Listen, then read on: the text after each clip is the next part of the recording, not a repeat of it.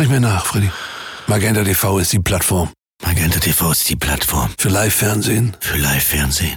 Du musst die Leute, du musst sie umarmen mit deiner Stimme. Okay. Für Film und Serien in der Megathek. Und für die Streaming-Anbieter.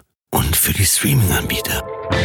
Der Tarif Magenta TV Smart. Jetzt mit dem deutschen Streaming-Angebot TV Now Premium. Erleben Sie Magenta TV auch unabhängig vom Internetanbieter. Schnell beraten lassen bei der Telekom. Das Problem ist, dass du natürlich in ein bestehendes Ökosystem massiv eingreifst. 30 Zentimeter hört sich jetzt erstmal so an, nach dem Motto, da gehe ich mal eben mit dem Schraubverschirr in der Mitte des Rheins und dann wieder fröhlich ausgebuddelt. Aber so ist es halt eben nicht. Immer mehr Extremwetter und deshalb auch immer häufiger Hochwasser. Jetzt gerade aktuell bei einem Rheinpegel von um die 8 Meter können wir den Klimawandel mit eigenen Augen begreifen, sagt im übertragenen Sinne die NRW-Umweltministerin. Was also tun und wie sind wir aufgestellt? Darüber sprechen wir heute im Podcast. Außerdem Kulturtipps für euer Wochenende. Ich bin Henning Bulker. Hallo. Rheinische Post Aufwacher. News aus NRW und dem Rest der Welt. Mit einem Fuß stehen wir schon im Wochenende und da ist der Aufwacher natürlich auch wieder an eurer Seite. Morgen gibt's die Samstag-Spezialfolge Tiefenblick für euch. Thema die Saga um den verschwundenen Tengelmann-Chef. Ab 5 Uhr wie immer in eurer Podcast-App. Und dieses Wochenende gibt's wieder ein großes Interview zum Lesen. Meine Kollegin Kerstin Münstermann und Chefredakteur Moritz Döbler haben Bundespräsident Frank-Walter Steinmeier getroffen. Corona konnte im Gespräch natürlich nicht außen vor gelassen werden. Die Politik greift gerade tief in die Grundrechte und den Alltag der Menschen ein, sagt Steinmeier. Doch manches sehe er mit Sorge. Der eigentliche Feind sitzt nicht in irgendeinem Bundesland oder in Berlin oder in Brüssel oder an der Spitze eines Pharmaunternehmens, sondern der Gegner, mit dem wir zu tun haben, ist dieses vermaledeite Virus. Das komplette Interview gibt's am Samstag in der Zeitung und auf RP Online.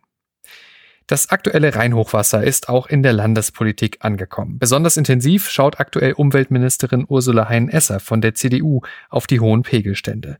Mit ihr hat Maximilian Plück gesprochen. Er ist Chefkorrespondent Landespolitik bei der Rheinischen Post. Max, wir haben hier im Podcast schon darüber gesprochen, wenn der Schnee schmilzt und es viel regnet, muss das Wasser irgendwo hin, soweit so normal. Inwiefern ist denn das Hochwasser ein politisches Thema? Das ist ein politisches Thema insofern, als man ja auch die Frage stellen muss, ob wir ausreichend vorbereitet sind auf diese Hochwasserereignisse. Also es gibt es ausreichend Auenflächen, in denen das überschüssige Wasser beispielsweise versickern kann. Wir wissen ja, dass unser, unser Grundwasserstand niedrig ist durch die vielen Dürren, die wir hatten. Also, dass die Wasserspeicher alle dringend aufgefüllt werden müssen. Also, das wäre zum Beispiel ein großer Vorteil. Allerdings steht dem gegenüber äh, das Anliegen, dass wir eben weitere Wohnflächen schaffen müssen, dass wir für Industrieansiedlungen mehr Flächen brauchen und ähm, die dann auch gerne in, in Nähe des Rheines. Und das führt zu einer sogenannten Bodenversiegelung. Und da äh, gibt es dann eben widerstreitende Interessen. Das zweite ist die äh, Hochwasserschutzmaßnahmen, die eben vorgehalten werden müssen, um sich eben gegen das Übertreten des Wassers zu schützen. Da erzählte mir die NRW-Umweltministerin, würde schon eine ganze Menge passieren. 80 Millionen Euro gibt das Land im Jahr dafür aus. Und zwar äh, insbesondere für die in, äh, Instandsetzung der Deiche. Die Deiche sind ganz, ganz zentral. Wir haben 370 Kilometer insgesamt Rheindeiche in NRW.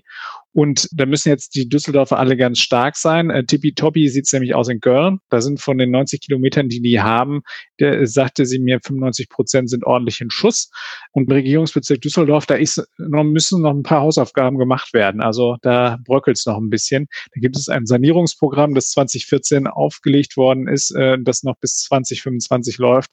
Das ist aber äh, eine hochkomplexe Angelegenheit und da ja, muss noch einiges passieren. Alle fünf Jahre, sagen Experten, gibt es Rheinhochwasser.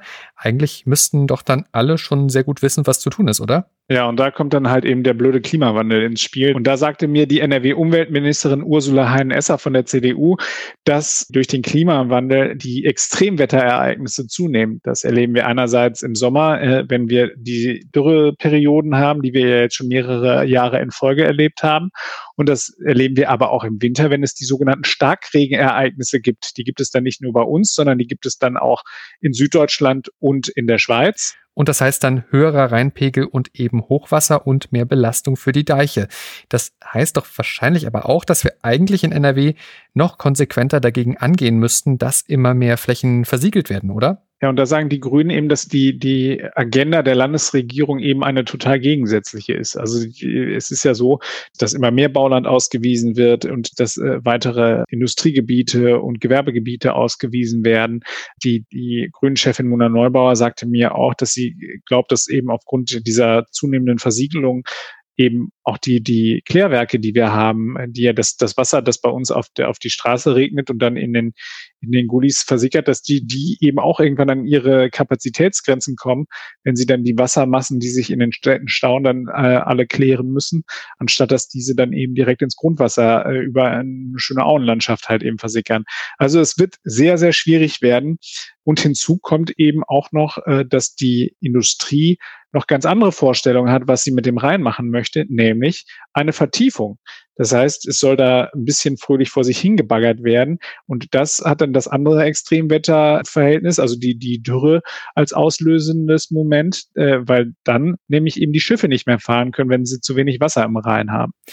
Das betrifft ja den Rhein bei Duisburg. Eigentlich hört sich die Lösung ja recht simpel an, nämlich den Rhein einfach tiefer auszubaggern. Wo ist das Problem? Das Problem ist, dass du natürlich in ein, ein bestehendes Ökosystem massiv eingreifst. Also das 30 Zentimeter hört sich jetzt erstmal so an nach dem Motto, da gehe ich mal eben mit dem Schorfischen in der Mitte des Rheins und dann wird er fröhlich ausgebuddelt. Aber so ist es halt eben nicht. Also das ist, das ist ein, ein massiver äh, Eingriff mit, mit, mit schwerem Gerät und der auch nicht mal eben so in zwei Tagen gemacht ist, sondern da reden wir halt eben über einen, einen, einen sehr langen Zeitraum, in dem da gebuddelt werden muss. So, und du hast dort Tiere, du hast dort die Sohle des Flusses, also wenn die durchbrochen und durchstoßen wird, dann kann das sozusagen schwere, äh, schwere Folgen eben für den, für den Rhein als solchen haben. Und insofern sagte die Ministerin, zwei Herzen schlagen dort in ihrer Brust. Äh, auf der einen Seite sieht sie die schweren ökologischen Folgen, die das haben kann und möchte es deswegen eigentlich nicht so gerne, dass das passiert. Dann sagte sie aber auch, na ja, was ist die Alternative?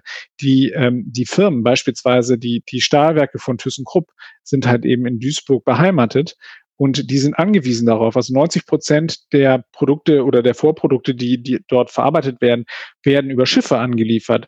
Und auch für, die, für den Transport des Wasserstoffs wird der Rhein irgendwann mal eine ganz wichtige Bedeutung haben, der ja irgendwann die Kohle ersetzen soll, um einen grüneren Was äh, Stahl herstellen zu können. So, und da äh, dafür sind halt eben die Schifffahrtsrouten der richtige Transportweg.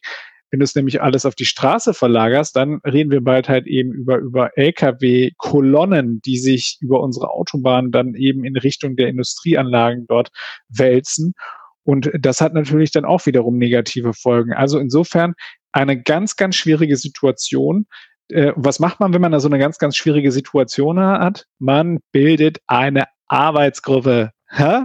Wahnsinn. Und diese Arbeitsgruppe soll das Problem jetzt lösen? Genau, Spaß beiseite. Da sitzen schlaue Menschen aus dem Verkehrsministerium, aus dem Umweltministerium und von Bundesbehörden drin, die sich mit Wasser- und, und Schifffahrtswegen auskennen. Und die sollen jetzt versuchen, eine Lösung zu erarbeiten, die möglichst allen, äh, allen Stakeholdern da äh, entgegenkommt. Also die äh, sowohl die, die Belange der Naturschützer und Umweltschützer berücksichtigt, als auch eben der Wirtschaft. Äh, und da also diese Quadratur des Kreises hinzubekommen, das halte ich für eine, eine Monsteraufgabe. Da beneide ich äh, die Ministerin nicht darum, aber äh, dafür wird sie ja von uns allen bezahlt. So sieht's aus. Vielen Dank, Maximilian Plück. Immer wieder gerne. Damit zu unserem zweiten großen Thema. Kräfte der Spezialeinheiten der Bereitschaftspolizei, Diensthundeführer, Kriminalbeamte und Finanzermittler. Sie alle waren gestern unter anderem in Mönchengladbach im Einsatz. Meine Kollegin Gabi Peters hat die komplette Story und Podcast-Kollegin Anja Wölker hat sie befragt. Ja, gestern Morgen um 6 Uhr in der Früh sind einige Menschen in Mönchengladbach, Leverkusen, Neuwied, Kleve und im Oberbergischen Kreis durch Explosionsgeräusche aus dem Schlaf gerissen worden. Der Grund eine groß angelegte Razzia der Polizei. Gabi, was war denn das genaue Ziel der Polizisten? 18 Wohnungen sind durchsucht worden, auch Geschäftshäuser. Und es hat vorher Hinweise gegeben auf eine Tätergruppe, die mit Drogen dealt im großen Stil. Ja, und da werden dann halt auch mal Sprengsätze eingesetzt, um in die Häuser reinzukommen. Inwiefern hängen die verschiedenen Durchsuchungen denn zusammen? Also steckt dahinter womöglich ein ganzes Netzwerk? Also es ist sicherlich eine größere Bande. Zur Identität der festgenommenen Männer, das sind ja sieben Stück, sagt die Polizei noch nichts Näheres, wie man immer so schön sagt, aus ermittlungstaktischen Gründen. Also wir wissen noch nicht, steckt dahinter ein Clan oder eine Rockergruppe oder was auch immer. Es war eine Drogenrazzia. Wurden denn dann auch tatsächlich Drogen gefunden? Auch da verraten die natürlich nicht alles, aber ja, es wurden Drogen gefunden. Allein in Gladbach 2000 Pflanzen. Wie viel das genau wert ist, weiß man nicht so genau. Also das kann man auch schwer bestimmen, weil der THC-Wert in den Pflanzen ist unterschiedlich. Und das kommt eben darauf an, wie viel Haschig man aus diesen Pflanzen herstellen kann. Das ist aber immer unterschiedlich. Das hängt wohl offensichtlich zusammen mit mit der Bewässerung, mit, mit dem Licht und so. Polizei hat aber gesagt, ein Gramm Haschisch kostet zurzeit auf dem Markt so rund drei Euro. Ja, da könnte also doch wahrscheinlich eine ganz gute Summe zusammenkommen. Wie geht's denn heute für die sieben Festgenommenen weiter? Die waren ja zuerst im Polizeigewahrsam, werden anwaltlich vertreten und werden einem Haftrichter vorgeführt ich glaube, dass zumindest einige von ihnen in U-Haft gehen. Was ist dein Fazit? Wie ordnest du das ein? War das ein großer Schlag der Polizisten? Ich würde sagen, ja.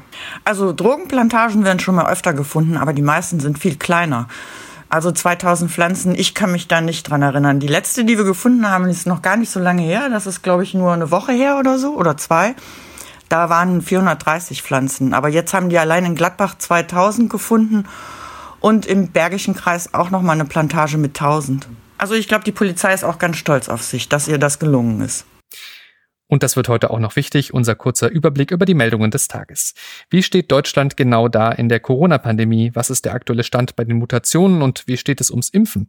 In einer gemeinsamen Pressekonferenz geben Gesundheitsminister Spahn, RKI-Präsident Wieler und der Präsident des Paul-Ehrlich-Instituts Psychotech heute Auskunft in der Bundespressekonferenz in Berlin. Großes Thema für die Wirtschaft ist das Thema finanzielle Unterstützung. Zum Stand der Corona-Hilfen gibt heute für NRW der Wirtschaftsminister Pinkwart in Düsseldorf Auskunft.